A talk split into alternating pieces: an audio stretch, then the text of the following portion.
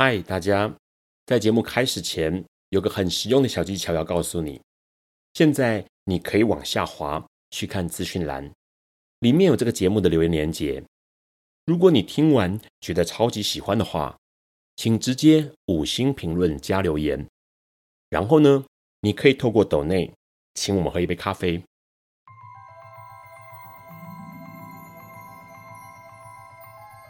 This is flaw. Alice is lost。尼采说：“没有事实，只有诠释。”幸好在本瓜的世界里，问题永远比答案重要。今晚，让我们一起。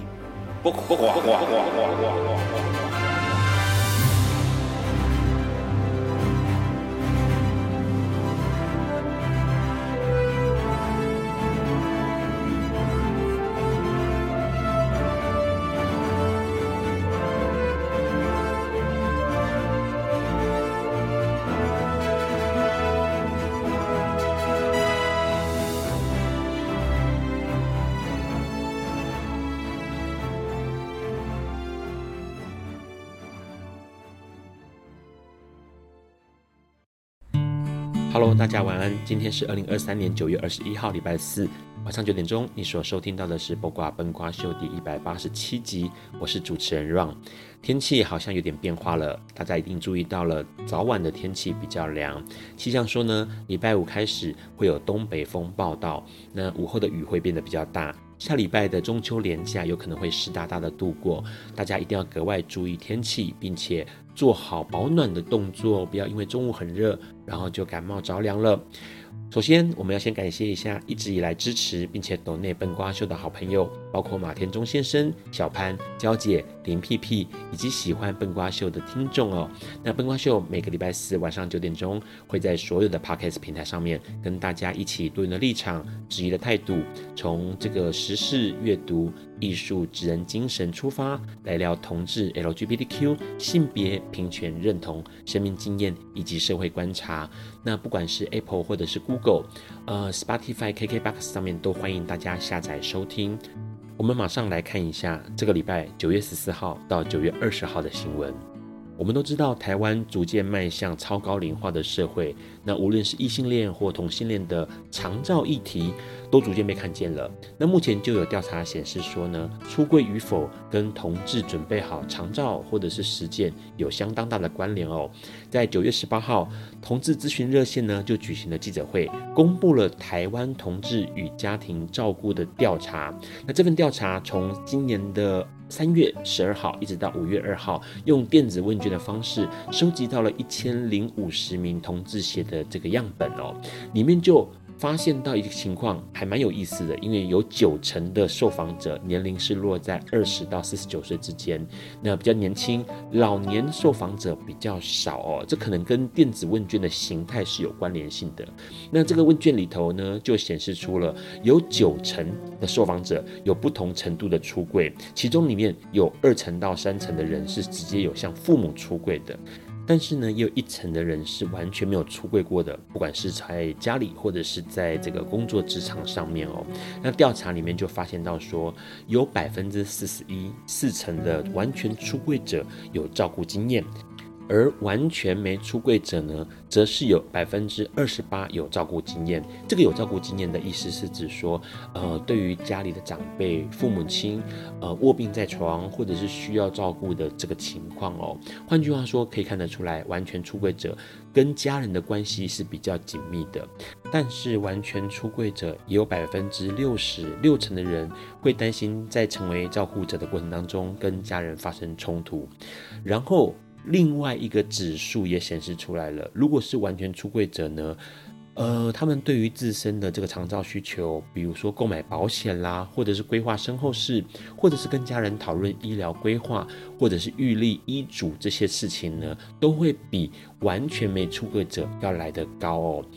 很有趣，因为这些调查可以看得出来，台湾的同志跟家庭的关系，也因为这样的关系，所以呢，有受访者就表态说，台湾可不可以参考德国柏林的什么彩虹养老院呢？哦，可以设置一些重症病房啦，收留老年艾滋感染者，或者是建立这个专属的照护园区哦。因为说实在话，好像蛮多人有这样的需求。那其实台湾在二零零四年通过了性别平等教育法。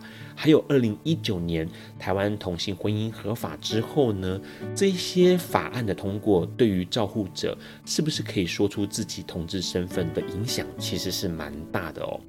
看完台湾，我们来看一下国外。国外呢，有一个消息，这个消息是在肯塔基州，肯塔基州的联邦陪审团最近对一个民政官员，OK，Davis 啊，戴维斯做出一个判决。他的判决是这样子的，因为 Davis 哦，之前在二零一五年的时候呢。以自己的宗教信仰来拒绝同性伴侣的结婚证书，那这个过程就伤害到了一个呃原告一对原告的身心啦。那被判决要赔偿这两个人各五万元，也就是合计十万元了。这个过程其实很有意思，是因为呢，呃，被告的律师表示说呢，其实。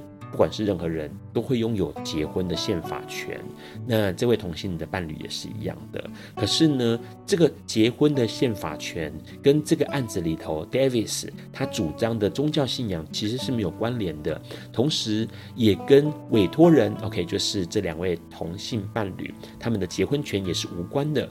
而是跟一位政府官员拒绝履行他的义务哦，是有关系的。其实单情相当单纯啦。那原告呢，他也提到一件事情，他说他第一次遭到拒绝的时候，他曾经问这个被告，也就是 Davis，问他说，他可不可以发结婚证给这个谋杀犯？强奸犯或者是恋童犯，没有想到 Davis 竟然回答说：“诶，假如对方他是异性恋伴侣就可以哦。”那这样的回答让原告，也就是同性伴侣的其中一位哦，他认为说这样的回答真的让人觉得自己在 Davis 眼中连人都不算哦，这实在是相当让人觉得难过。好了，除了这个消息之外呢，我们来看看意大利。意大利的总理梅洛尼，他在九月十四号的时候就表示说呢，呃，一些合法的移民能够使欧洲的经济受益，但是移民不会解决欧洲大陆的人口危机。意大利总理梅洛尼呢，其实一直都用他的执政联盟在推动一项民族主义的理念。那这个理念其中包括了对移民采取强硬的态度，还有呢，想要。啊，努力的设法提升意大利的超低生育率哦。那除了这个之外，还有就是想要立法反对 LGBT 养育子女。换句话说，其实意大利也许在许多同志朋友们眼中是一个很不错的国家，但是呢，很有可能在那里的 LGBTQ 朋友们其实过得没有那么好哦。这些都是跟人权有关的主题。我们今天。来宾也要跟我们聊一聊跟人权有关的相关事情了。两位老师要来从这个 AI 或者是人工智慧，我们来思考一下跟人权有关的事，有没有可能 AI 或人工智慧会侵犯到人权呢？我们待会请两位老师来跟我们聊一聊。我们先稍微休息一下。有一天，亚里斯多德在河边洗脚，他看了看身边的学生。将脚抽出水面，再踏入河中，说：“此水已非前水。”另一位古希腊哲学家赫拉克利特也说：“人不能两次踏入同一条河中，因为无论是这条河或这个人，都已经不同，就如同历史上的今天。”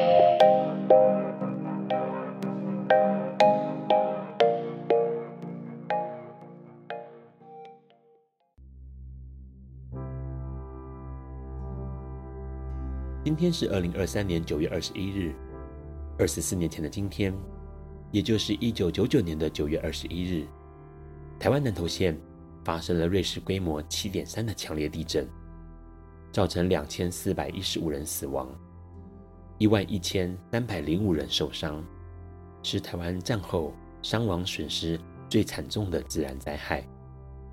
关于这场灾难，七八年级前出生的台湾人。应该都有印象。由于是在一九九九年九月二十一日凌晨一点四十七分十五点九秒发生，因此又称作九二一地震或集集地震，是台湾中部山区的逆断层型地震，总共持续了一百零二秒。这一分多钟的时间里头，台湾都感受得到明显摇晃。位于欧亚大陆板块和菲律宾海板块交界处的台湾，属于环太平洋火山地震带的一部分，因此地震频繁。由于菲律宾海板块自新生代以来一直朝西北移动，是因为这块板块的移动，才造成台湾生成。但每年八点二公分的移动速度实在太快，这样的移动速度也在台湾东部的花东纵谷、中央山脉、西部鹿山带以及平原区形成一系列的断层，而且这些断层具有很高的活动性，在台湾历史上造成许多灾害性的地震。九二一地震的发生，正是因为车龙埔断层错动，震央位于南投县集集镇，也就是北纬二十三点八度、东经一百二十点七八度的位置，距离日月潭西偏南方向九点二公里，瑞士规模为七点三。这样的地震强度所释出的能量，是一九九八年加义瑞里地震的四十倍。也相当于四十六颗广岛原子弹的威力，而且地震深度为八公里，在地表造成了长达八十五公里的断裂带。九二一地震的主震发生后，接续出现相当多的余震，影响最大的一次是主震发生还不到一小时之后的凌晨两点十六分，瑞士规模六点七的余震。这场紧接在主震后的余震，是造成九二一房屋毁损比其他地震还要多的原因。隔日早上以及接下来的一星期，大小余震不断，光是规模超过六的余震就有八次，这是全世界相当罕见的案例。在九二一地震发生后的一个月内，所发生的余震就高达一万次，其中，有将近四百次是有感余震。这场地震造成两千四百一十五人罹难，二十九人失踪，一万一千三百零五人受伤。另外，有五万一千七百一十一栋房屋全倒，五万三千七百六十八栋房屋半倒，是台湾战后时期伤亡损失最惨重的自然灾害。人员伤亡惨重之外，许多道路、桥梁等交通设施、堰坝以及堤防等水利设施，还有电力设施、维生管线、工业设施、医院、学校、政府机关等公共设施遭到毁损，更引发了大规模的山崩以及土壤液化灾害，其中又以台湾中部的灾情最为严重。九二一当天凌晨地震发生后，率先发布消息的是台视。台视以跑马灯报告了地震消息，并在凌晨三点进行现场特别报道。中视则是在地震后以字卡的方式显示，不久也开始进行连线报道。民视则是转播 CNN 的即时报道。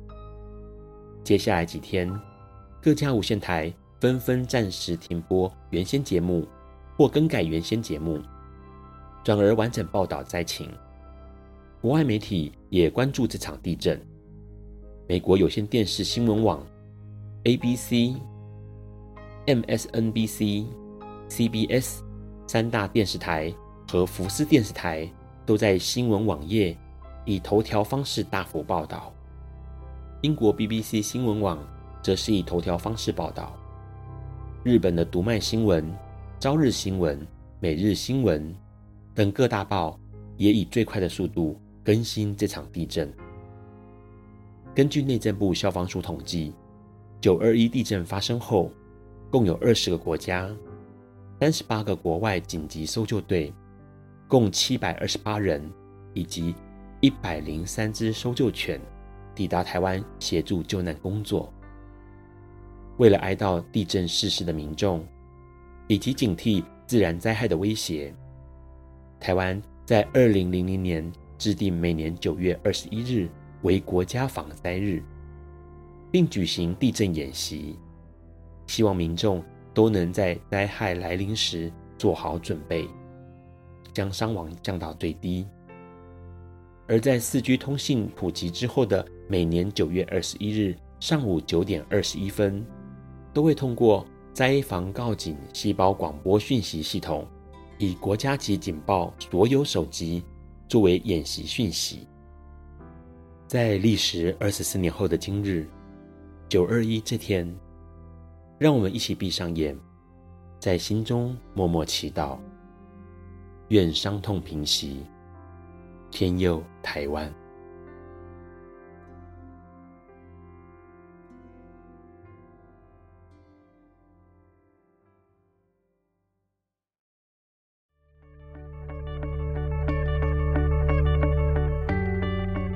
今天是昨天的明天，是明天的昨天。今天可以是去年的今天，前年的今天，甚至是历史上的今天。但今天。不会重来。你今天过得如何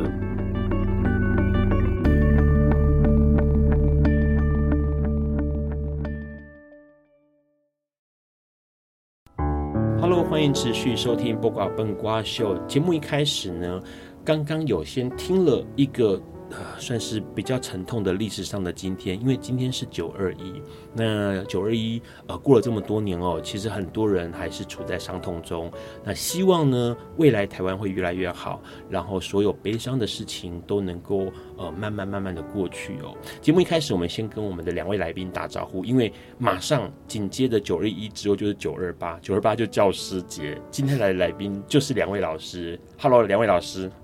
主持人好，大家好，大家好，好，哎，大家好，你们是谁？一位是第一位，呃，说话打招呼的是台艺大的跨域所所长，艺术研究所，对，好，所长是我是惠珊，惠珊老师。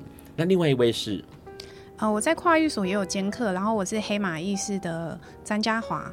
好，黑马意识的詹家华老师哦，先问一下两位老师哦，最近有什么样的新闻是你们特别留意到，然后？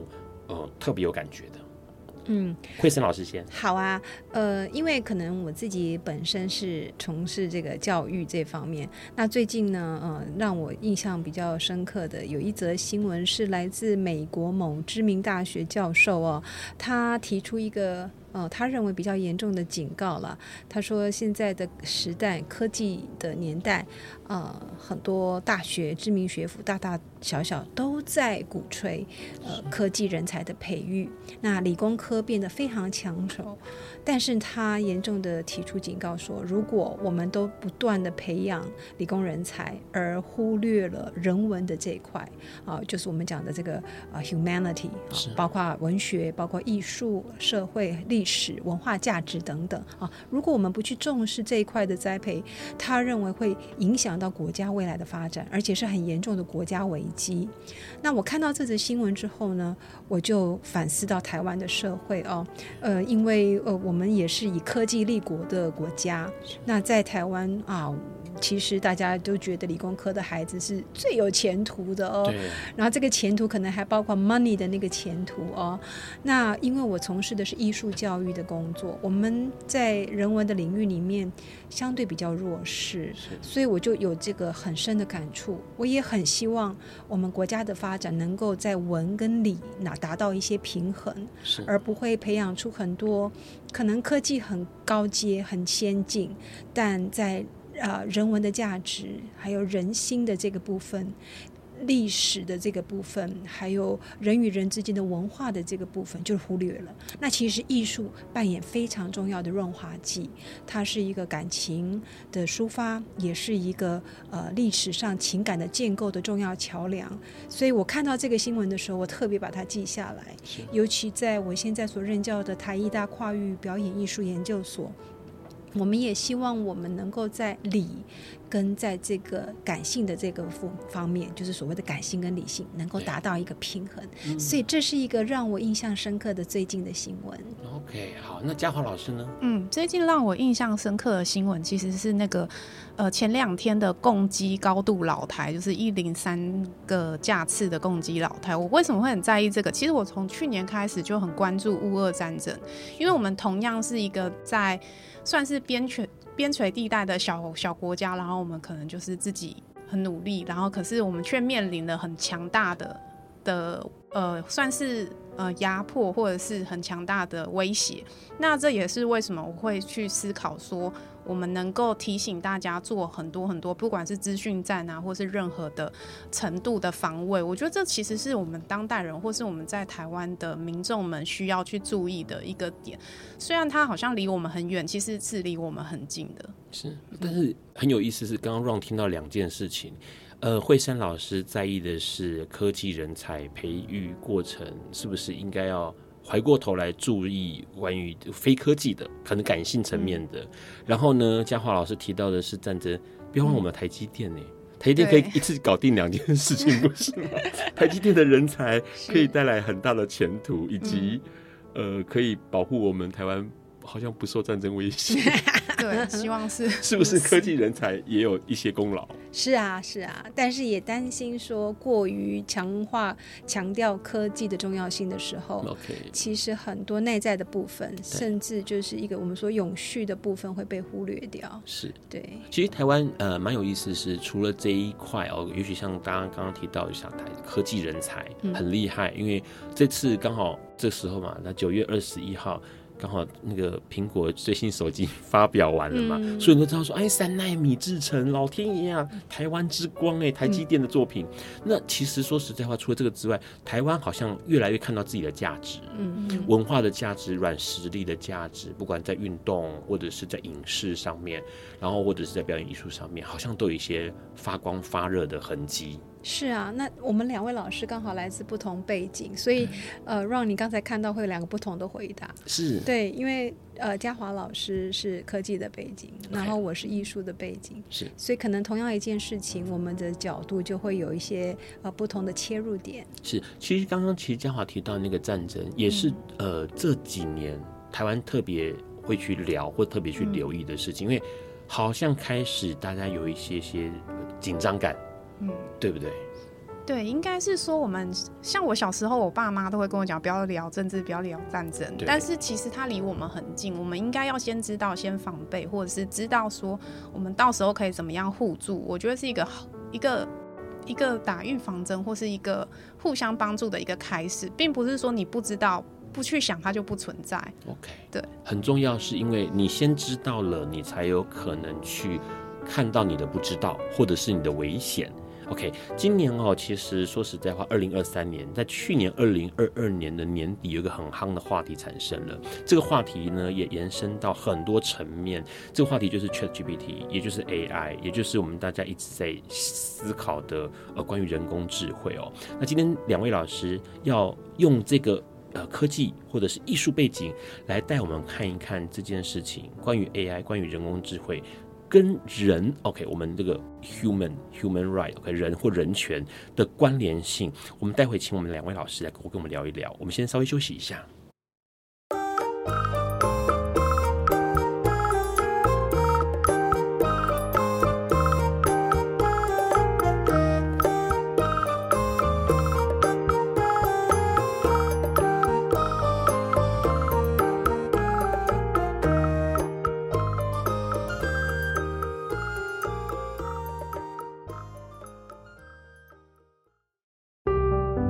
欢迎持续收听《波卡笨瓜秀》。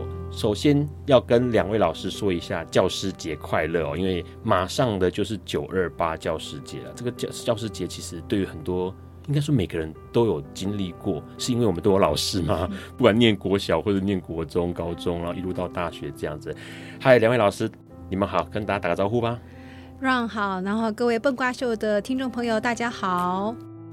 嗯，各位听众朋友，大家好，我是詹家华。好，一位是这个陈慧珊老师，一位是詹家华老师哦，两位老师。呃，陈慧珊老师是来自台艺大跨域所的所长，那家华老师是黑马艺术艺术的艺术总监。嗯，OK，呃，先自我介绍一下，嗯、台艺大跨域所，这听起来好像是。不只是单纯的艺术，对不对？是，嗯，其实台艺大的跨域表演艺术研究所，它的前身是表演艺术研究所。那呃，我们在呃约二十年前啊，二零零一年哈，那个时候到现在，当时走的只有音乐、舞蹈、戏剧。那么近年来呢，因为随着这个趋势的一个突飞猛进的发展，还有就是这个产业界的一个结合，我们意识到了，呃，只有音乐、舞蹈、戏剧来称表演艺术是不够的，所以我们把戏曲以及民俗技艺也把它染进来，好，把它延揽进来。那呃，这个所是我在呃两年前创立的，哈，是它是以一个新创独立所的。嗯，姿态来重新跟教育部申请，但我们的前身就是我刚才说的表演艺术研究所。那目前有五大领域：音乐、舞蹈、戏剧、戏曲、民俗技艺。那我们走四个领域哦，第一个就是学术理论，第二个是创演实务，第三个是艺文评论，第四个是啊、呃、产学合作。那在这四个发展方向里面，不管在哪一个方向，科技的角度都非常重要。是，因为我们知道今天的艺术，为什么我们叫跨域表演艺术？因为呃，今天任何一场音乐会、一个剧场形式也好，呃，或者是一个舞蹈形式也罢，歌剧也可以，音乐剧也行，你都会发现，呃，艺术家早就已经跟啊、呃、科技紧密的联合。对，所以有非常多的高科技的灯光啊，啊、呃，舞台效果啊，啊、呃，音响效果。效果啊，好，甚至这些呃动画，那这些都需要呃不同领域的人才一起来共治，好，所以我们有所谓的戏剧构作、舞蹈构作，或者是所谓的异业结盟。对，那。跨域表演艺术研究所就是这样一个比较 open 哈，我们说比较开放的心胸，心胸啊，然后比较以一个前瞻性的前卫态度去创立的一个所，所以我们的跨域是横向的跨域，同时也是直向的，同时也是多元的发展。那也就是这样子，我邀请了啊嘉华詹嘉华老师，是嗯，因为他的领域是在科技多媒。那像过去传统的表演艺术是比较不会开这样的课，对。那我们创所之后呢，我就呃呃主张科技的部分必须进来。是。那当然也不是只有科技哦，因为现在产学合作也很重要，所以我们也有行政方面的课程、行销或者是文化生态的关注。那呃还有一个就是呃这个所打破以前研究所只是一个呃。学习的领域，我们现在的角视角更拓展到校外，是，所以现在跨域所比较呃比较活跃的，除了校内的学习之外，我们也力推哈，让学生出去拿案子，或者是跟产业界合作。那我们合作的范围就非常广了，从呃啊、呃、街头的庙会，一直到呃可能科技端，我们可能跟实验室合作，或者是跟公司行号，他们有需要表演的时候，我们也可以帮他们规划。是等等等等啊，婚丧喜庆这些，就是有高有低，有深有浅啊，所以这是一个跨域的趋趋势。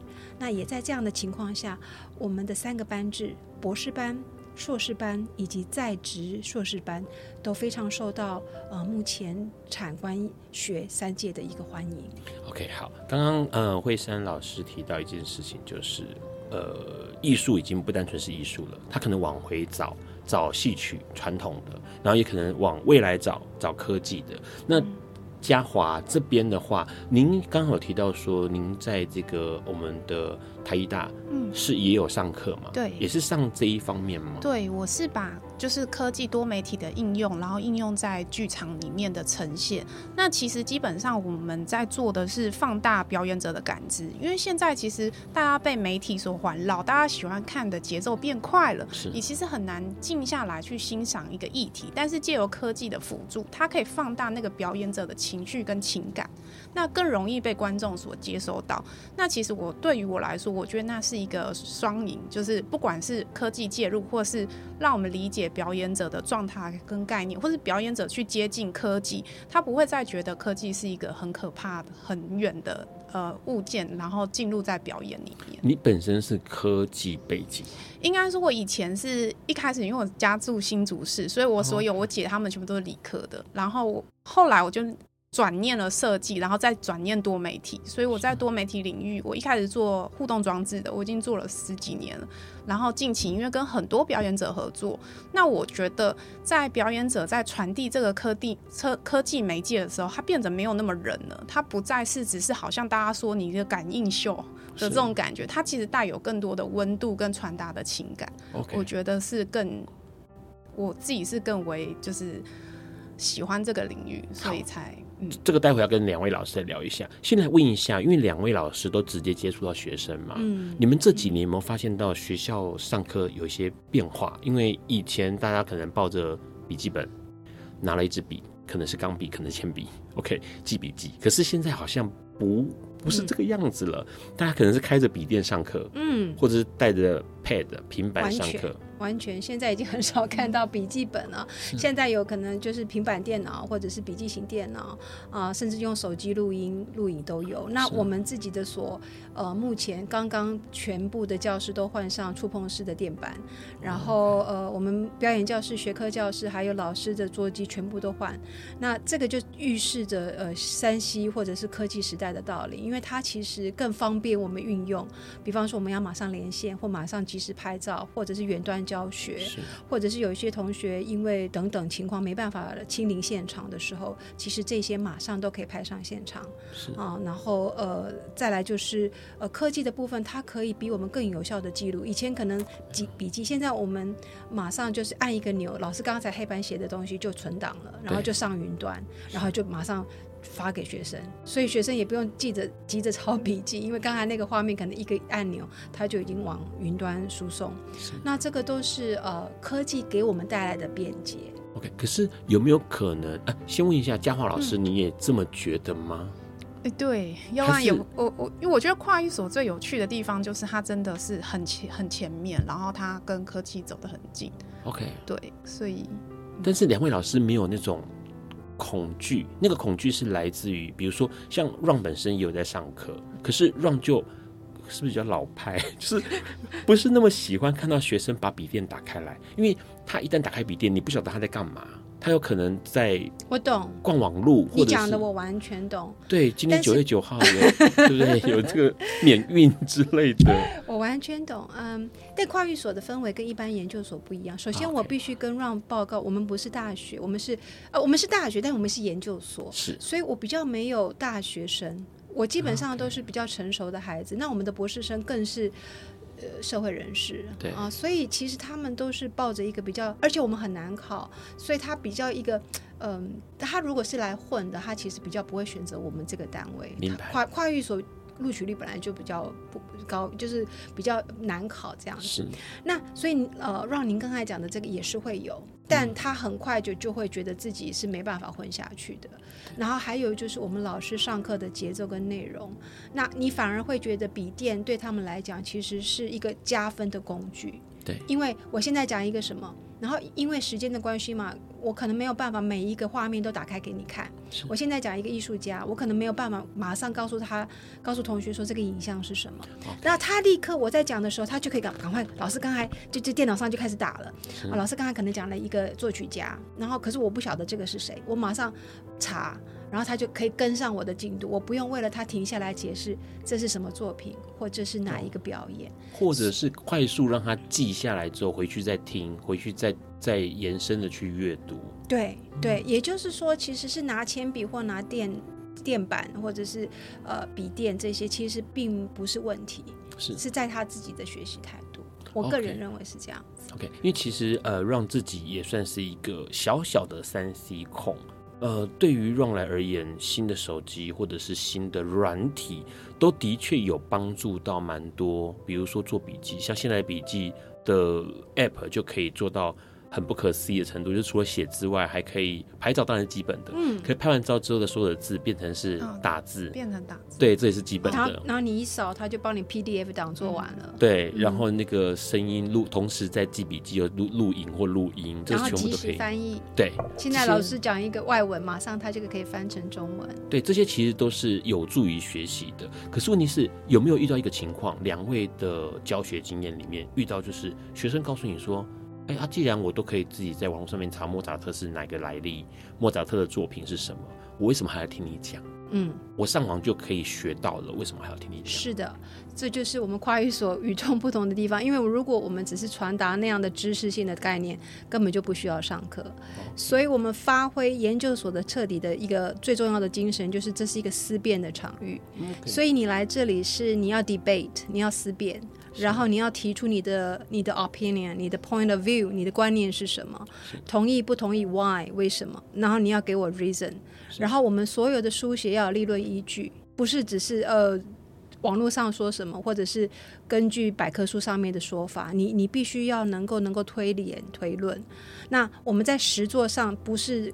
呃，课本或什么有的实作都是要像嘉华老师的课，都是要做中学，你要下去，是，所以不可能在家里或者是说哪里就可以完成，他必须下来共治，同伴啊、伙伴啊、当下的即兴啊，那这些都是研究所最可贵的精神，因为它很难被，呃，呃，被制式的教科书或者是传统的概念去取代。你你的科技再怎么样，那个都只是工具，因为它这个东西是你一定要人为去。去迸发，去冲撞，去擦出美丽的火花，所以这个地方是我们的人文价值，是很难被取代的。OK，听起来就是过去很多的，或者是呃，尤其是国中、高中、大学，在这个程度的教育过程，比较像是喂养。啊，知识知识的喂养，或者是各种呃技术的喂养。可是到技术到这个硕士到更往上的时候，那会变成是对话，嗯、或者是你得要消化完了，才有办法跟其他人做思辨，或者是互相的呃拔河。哦、嗯呃，这个过程才可能激荡出新的内容。这件事情相当有意思哦，因为哎，听起来好像学校真的可以有点什么不一样，但是问题是现在的 AI。出现了 AI，算是一个呃被用大数据、更多的资料库建立起来的呃战斗场。OK，有可能 ChatGPT 可以跟你对话，可以跟你讨论，可以跟你辩论哦。那两位老师如何看待这件事情？我们待会要请两位老师跟我们聊一聊。我们先稍微休息一下。爱因斯坦说：“这世界。”不会被那些作恶多端的人毁灭，而是冷眼旁观、选择缄默的人。苏格拉底说：“世界上最快乐的事，莫过于为理想而奋斗。”今晚，谁来跟我们说悄悄话？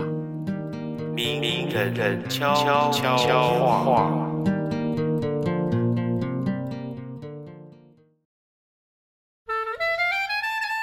各位笨瓜秀的听众朋友，晚安。我是指挥古玉仲，我相信每一个人一生当中都会有梦想，或大或小，或多或少。这个梦想需要我们每一个人自己踏出这个第一步，开始去追寻。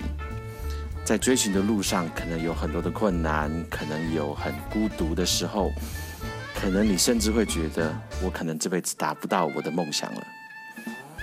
但是，梦想之所以被称为梦想，就是因为它的这个困难度跟不可能达成性。那这样子的困难度跟不可能达成性，它不会自己消失，需要我们每一个人自己付出努力来完成它。那也许努力了一辈子，你在离开人世之前，发现这个梦想。恐怕不会达成了，那也 OK，因为我们追逐过，我们经历过，我们努力过，但是绝对绝对不要放弃追寻梦想的这个希望。祝福大家都能够在追梦的路程上顺遂平安。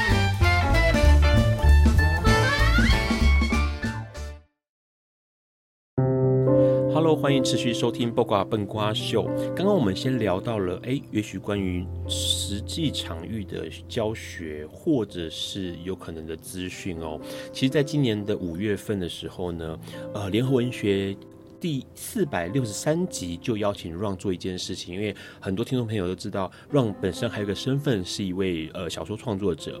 那这一集的联合文学就讨论到一件事情，就是主题叫做 Chat GPT 时代作家自救手册。那出了个任务给呃许多的创作者们，就是你从头到尾不能够自己写，你只能够请 Chat GPT 帮你写出一篇文章来。然后呢，杂志就要收录我们这些作者们呢，呃如何下下指令，然后如何反复的修改指令，直到创作出你觉得满意的作品。那对于 Ron 来说，这是一个相当有意思的过程哦，因为从头到尾我不能够自己写，所以我只能够不断的叮咛，不断的呃给 ChatGPT。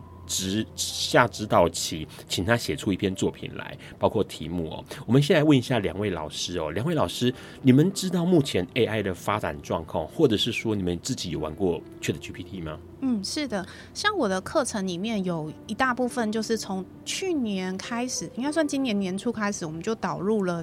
呃，很多 AI 的制作，为什么会这么做呢？因为其实以往我上一些工作坊或是一些课程的时候，同学们都会反映说，哦，这个技术太难，这个我不会做，然后这个做影像我没有办法处理。可是 AI 其实很大幅度的让你没有这个借口，你可以跟 ChatGPT 对话，然后让他去帮你找到一个方向，然后你再去进修，再去找寻。那我们的课呢，其实很多时候我们都在跟 AI 去。去让他去协助你去往你要的目标去，或是你的作品去做一个靠近，但是最终还是你在做这个决定，他要怎么做都还是创作者自己决定。可是他大幅度的让创作者没有借口，你不能再说哦，我这个这个不是我的领域。可是我会觉得说，当你开始去用。呃，数位的工具去靠近你自己想要做的东西一点的时候，它的雏形会更完整。它其实可以大幅度的降低那个其实做剧场的成本。大家都知道，现在剧场其实大家蛮辛苦的。那如果我可以先有一个雏形，我在跟我的创作者讨论的时候，才有办法很很有效率的，或是很有。经济能力的再去做一个这样的作品，所以在我的课程里面，它其实是有导入一些 AI 制图，然后 ChatGPT 的对话等等的在课程里面。嘉华老师，我问个问题，嗯、有没有可不可以举个实例？就是我使用 Chat GPT，或是我使用 AI 的时候，我可能在我的创作，就是在一个艺术，必、嗯、须要做一档戏，嗯、或者是做一个呃怎么样的影像的时候，嗯、我可以怎么样节省成本？哦，应该是说，我们这时候就会让他先设定一个主题，比如说像我的课，他在其中的时候，他就会跟 Chat GPT 对话，然后出来一个雏形的剧本。是他想要做的.然后他再运用这个剧本去创造出那个做影像的那个关键字，就是.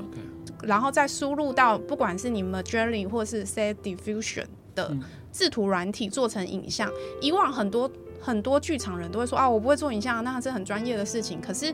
当有这样子 AI 的工具之后，其实做影像的门槛已经变得相较之下比较低一点点了。那你可以做出一个雏形，然后再借由这个雏形，我跟他们讲说，未来你可以再跟其他的创作者讨论的时候，不会说我讨论的是 A，但是他做出来是 B，Okay. 就是这个其实很大幅度的帮助创作者在剧场工作的时候不会有鸡同鸭讲的状况。好，听起来就是那个、嗯、呃。每个人的理解不一样，所以在沟通过程当中，只要跟人沟通，可能就会涉及到听话的那个人的主观意识，因此就会产生出呃创作者可能嗯不是那个方向的作品，嗯，而且会花很多成本。但如果我自己先跟 AI 去工作，然后做出你真的想要的那个方向之后，然后再借由这样子的东西去跟你的创作者沟通，其实我会比较快。对，我觉得会快很多。OK，那那个我们的慧珊老师呢？音乐也是，刚才嘉华老师讲的是视觉的这个部分，对，没影像，其实音乐也是。以前很多人可能是说，哦，我不学音乐的，然后我就不敢尝试创作，我就不敢怎么样。现在有了这些科技的辅佐，其实人人都可以作曲。为什么？因为它就是你输入了一些素材之后，对，电脑科技这个，它很快的就帮你排出很多的组合，而且那个组合多到你可以自己去学。但但是就是有像好像这个过程，你还是创作者，但是你你要放什么素材由你决定，你想要什么样的感觉是你决定。但是它出来以后会有很多的，你不用再花时间去学和声、对位，然后技法这些东西，它其实就直接过去。你你只要选择，那这个部分就是以我们现在的呃。一个重视效率的年代哈，以前我们花太多成本在前置的这一块，其实现在都可以立刻到后面的讨论了。那这个也比较符合我们现代人的呃生活形态，因为它呃快一点，然后呢也可以避免一些纷争。那问一下两位老师，这样的过程当中，比如说不管是自己使用这样的 AI，或者所谓的 ChatGPT，或是其他的人工智能。呃，去产生出的创作，你们自己操作，或者是你们的学生操作，有没有遇到什么样的呃远离自己想法的结果？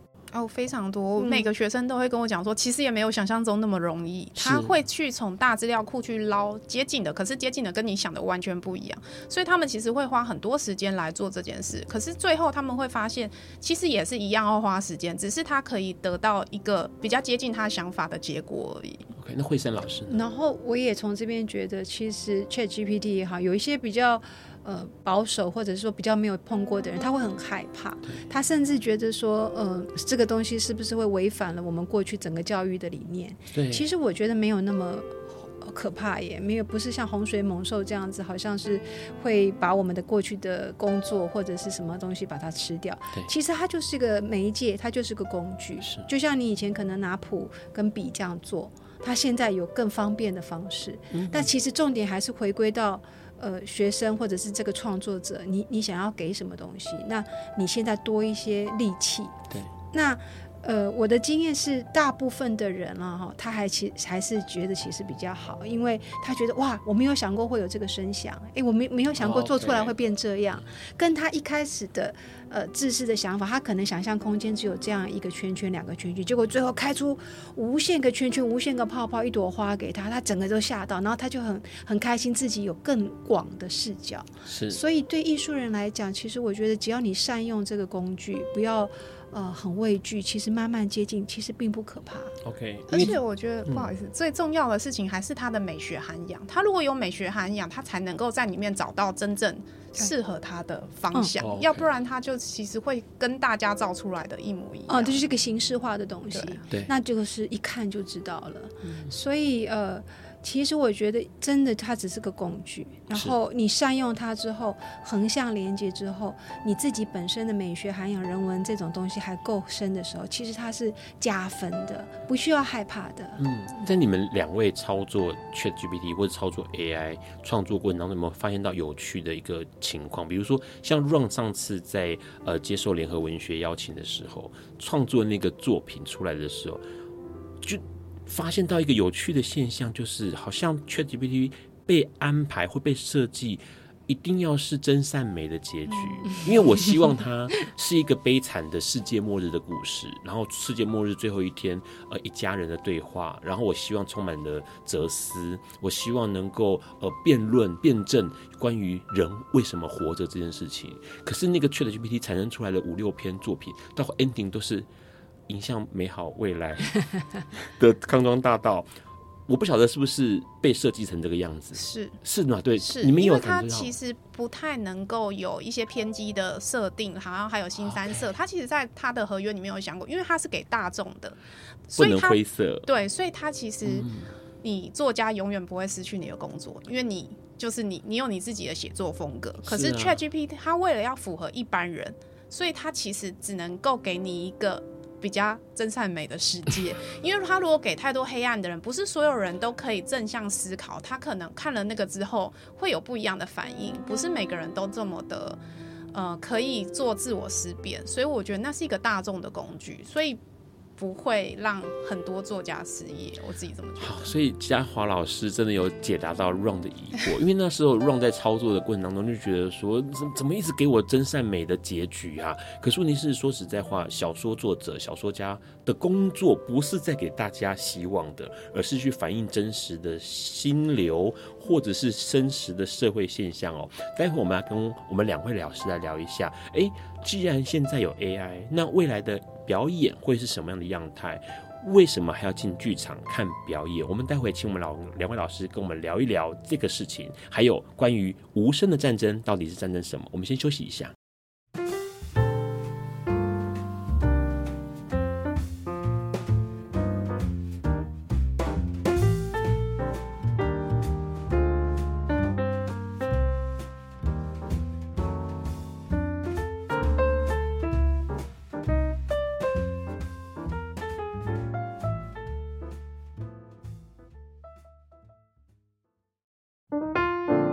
Hello，欢迎持续收听《不瓜笨瓜秀》哦。其实刚刚两位老师提到了 AI，提到了 ChatGPT，提到了艺术哦。但是这两件事情，关于艺术看起来很柔软的、很温暖的，如何跟好像总是让我们觉得冷冰冰的科技，或者是 AI 人工智慧来做结合哦？今天要请两位老师来跟我们聊这件事情，因为好像在台中开始有一个呃系列活动，这个系列活动请。我们教化老师也介绍一下好。呃，我们这个系列活动叫做屯区科技艺科技跨艺实验场，然后我们会有一场演出叫做《无声的战争》。那我们的 team 是去年有做过 Project F 的的 team。那我们的团员呢，今年也有得到那个美国 Muse 设计大奖的金奖。那我们这个作品其实也是在探讨我们现在关注的环境，关于战争。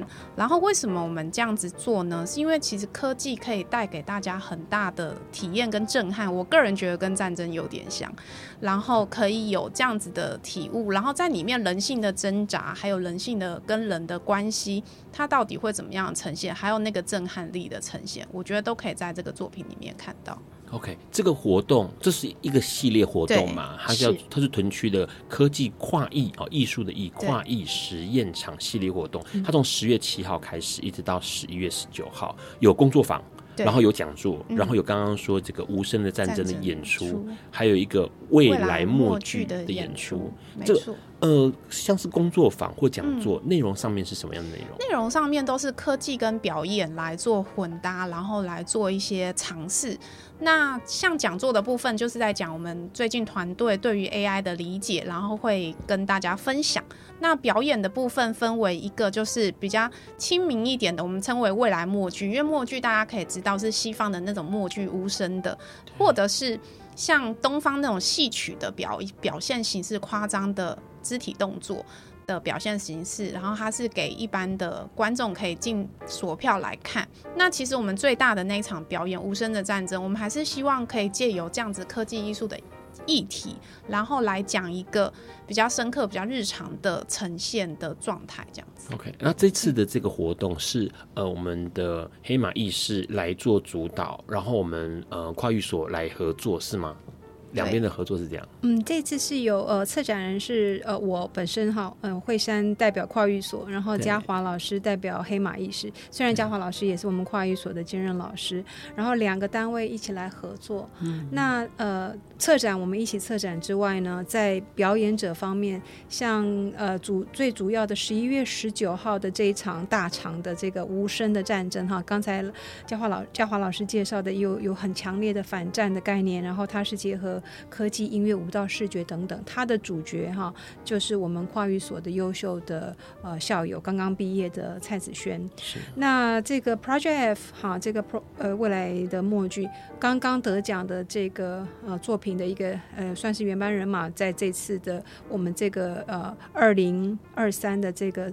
未来表演三二一的这个剧场里面呢，在这个作品里面的这个默剧演员，还有这个戏曲演员，也是我们跨语所的师生。啊，所以从这边就可以看得出来，其实这是一个跨域的合作，它同时也是科技跟表演艺术的一个尝试的跨领域，所以我们在这里面有非常多的前瞻性的尝试跟实验阶段，但是同时也是有开放非常多观众一起来互动，包括呃工作坊，包括这些对谈，是都是我们非常欢迎观众一起进来跟我们思索，思索我们的当下以及未来。OK。而且重点是，最近媒体在报道这件事情的时候，都有提到一件事，就是呃，邀请大家来体验有温度的未来表演。嗯、这件事情其实还蛮有意思，是说。呃，听起来科技或者是未来，呃，这些字眼是冷冰冰的，它并不富有温度。嗯、那为什么会这么说是有温度的？应该是说，呃，大家想象中的科技艺术的表演都会是可能比较白噪音，或是比较当代一点。它可能是在玩某一些感知，然后某一些未来性的东西。但是其实我们这一次跟跨域所合作，其实就是想要把真正的表演者带进我们的剧。的未来剧场里面，然后借由他们的现场的那个生命力，还有那个情感的传递，借由科技再扩展之后传递给一般观众，所以那个温度其实是在表演者对于这个题材的创作，然后还有它的呈现手法跟那个现场的生命力。我觉得是非常有温度的。让记得以前有一个展览，然后它是它其实也是用 AI，然后可是它有趣的地方是印象深刻的是，呃，这个展区展房里面。呃，全部都是倒吊的植物，嗯，然后其实很长，所以换句话说，你走在里面的时候，你看得到你的脚，看到你脚的前方，可是你看不到你的视线，你腰部以上都会看到的植物，它是倒吊的。嗯、然后它用那个感应器，你靠近的时候，植物会让开来，嗯、让出一条道路来。你很像走在草丛里面，可是草是倒过来的。嗯、那那些植物是真的，所以呃，你所谓的有温度是指。这种呈现形式，因为它想要呈现的是一个春天的效果，嗯、对。然后你这边的话，在这一次的呃科技跨域实验场里头的有温度，是指内容上的有温度，还是像这样的呈现方式有温度？呃，我觉得是内容上面，内容上面，当然呈现上面，如果你有感受到那个温度，我要先特别提醒。讲一点，就是我们去年其实，在屯区有做同班人嘛做那个刚刚讲的那个呃未来表对呃未来 Project F 的的致未来的你的这系列的演出.那其实有一个有一个。嗯、当代的应该算是年轻人，他看到我们的演出中间有一段，就是舞者被贴那个标签，然后用 AR 扫，有很多攻击他的字跑出来。他事后我们在座谈的时候，他说他看到那一段，他居然很感动，因为他其实现在也是在被网络舆论前阵子有被攻击，那他其实心情非常低落。可是因为我们那一出剧，其实在讲说疫情下的当下，然后我们借由网络，其实可以串联彼此。而不是互相攻击的，对，Okay. 所以他其实会有获得感动，他其实很讶异这样子的科技表演会带给他另外一程度的感动，因为我们现在身处在科技的环境，其实我们非常冷漠，我们不太会去串联我们的彼此，去想说。这个这个状态，所以我觉得或许这样子的演出可以带给另外一程度的反思跟感受。是，嗯、还有一个我可以小小小补充一下，就是以前这种科技的表演，就像刚才主持人 Ron 讲的，它很可能是比较来自行为艺术或者是装置艺术、美式视觉艺术，他们那边产出的作品，虽然他们也涉及一些表演，是但是他们会比较强调在意识形态上面的传达，或者是科技的那种。高科技的一种展示，但我们这次的这个呃呃策展，我们其实强调人的那个人味，就就是刚才我们讲，因为我们呃这次跟跨域所合作，跨域所所有的艺术家其实都是。扎扎实实的 performing artist，也就是我们不是行为艺术或者是概念艺术那种，呃，其实我们每一位表演者都有扎实的功夫的，是所以他们是呃可能做工十几年、二十几年，练琴啊、练身段啊，都是呃扎扎实实的表演者、艺术家。然后在这个情况下，我们让他去做跟科技界的一个对话，Okay. 所以他们产出来的作品其实很有温度的原因，是因为呃表演者还是用他的表演精神跟人对话，但是他身上或者。是他的配呃互动可能加进了科技，但是我们还是觉得那个人味是没有办法被取代的。这也是这一次我们这个呃在屯区科技跨域剧场的特色，因为它这个人的部分，我们彻彻底底的去改革过去科技至上的那个概念，我们这人进来了，而且这次的人比较像是一个 interactive 互动，而且这个 interact 这个 interdisciplinary 比较没有像是过去以科技挂帅，比较好像主导地位，我们。我们表演所刚才刚才有跟呃主持人分享的，就是我们创所的时候的那个产学合作，就是非常强调我们要出去啊、呃，出去实际去操作，然后跟呃业界也好，跟民众接轨。所以这个这次的这个策展啊，其实我们是把人放得很重，也就是说每一个表演，呃，包括刚才呃跟科技的这个互动的过程，都是考量人一起讨论对话设计出来的。OK，所以。你们两位应该也有留意到，目前有蛮多的表演跟科技有关系。比如说，马上在十一月的时候，这个云门舞集的钟龙，他推出的波哦、呃，就是用 AI。然后呢，现在对，然后跟中国大度嘛，然后现在这边的话是呃北艺大他们自己的科技艺术馆也推出了回路花园，也是跟科技或是 AI 有关系。两位观察起来，就是像刚刚惠珊老师说的，其实你们在意的更是那个人的部分。对，因为呃，像刚才提到北艺大这个，也是我这几年有在研究，他们走的路线跟我们就是比较不一样。因为他那个是新媒他们下去跟音乐系的合作，在跟外外国的 project，那我也跟他们侧边有一些互动，然后都是了解。但是他们会更重视在科技的那一块.或者是 visual art 的那种效果。展示。而我们这一次的这个呃，在台中。的屯区的这个科技跨域剧场的这一系列的活动，虽然也是跟科技合作，但是我们非常强调表演艺术者的态度，表演艺术者的实践精神，所以那个人味是相对比较强烈的。OK，好，听起来很有意思哦，因为跟其他用科技来展现表演艺术的。态度本来就是不太一样的。那这一次的活动呢，是从十月七号开始有工作坊、有讲座，然后有演出，一直到十一月十九号是在台中的屯区。所以在台中的朋友听到这个讯息哦，其实可以去看看，因为目前来说应该都还有票，对不对？嗯。好多还有票，所以大家可以把握这个机会去体验一下，去看一下。因为其实让在今年四月份的 TIFA 就看了一场表演是。巴黎花园，我不哎，巴黎舞会，我在里面有对巴黎啊，这是你们协助的，嗯，对，有帮忙。OK，因为他那个过程就让让印象很深刻，因为这个巴黎舞会吧，应该叫巴黎舞会，巴黎舞会。对，它的内容就是，呃，所有的参观者是头戴装置，身上穿满装置，然后它是用扫描的方式，所以你在里面，你看到护目镜里头的影像是一个虚构的影像，而且那虚构的影像是三百六十度上上下下左右全部被包覆住的，然后你在里面所有的互动呢，是跟呃其他人的虚构影像、虚拟影像来做互动，相当有趣哦。其实这一次的节目呢，能够邀请到两位老师来跟我们聊，其实就是要聊一个事情，就是 AI 对人类的影响。那人类怎么样看待 AI？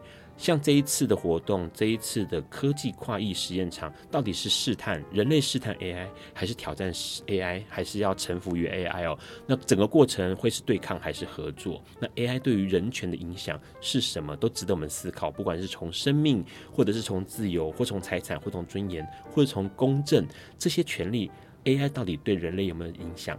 最后面想问问大家，你们有用过 ChatGPT 吗？你有想过生活一天二十四小时中使用 AI 的比例吗？你在工作上开始运用 AI 了吗？都欢迎大家能够留言。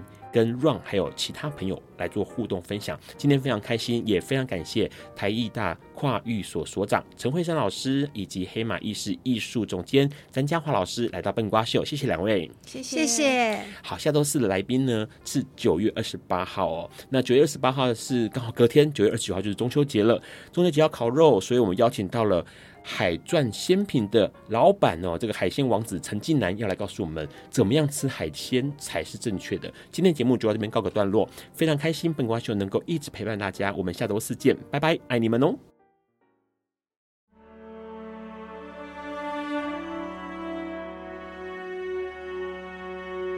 感谢收听本集节目，欢迎分享、评分、下载、收藏。并从你习惯的 Podcast 平台订阅《本瓜秀》。此外，你的热情抖内也是对本瓜秀的最大肯定，让本瓜秀在未来的日子里能继续陪伴大家。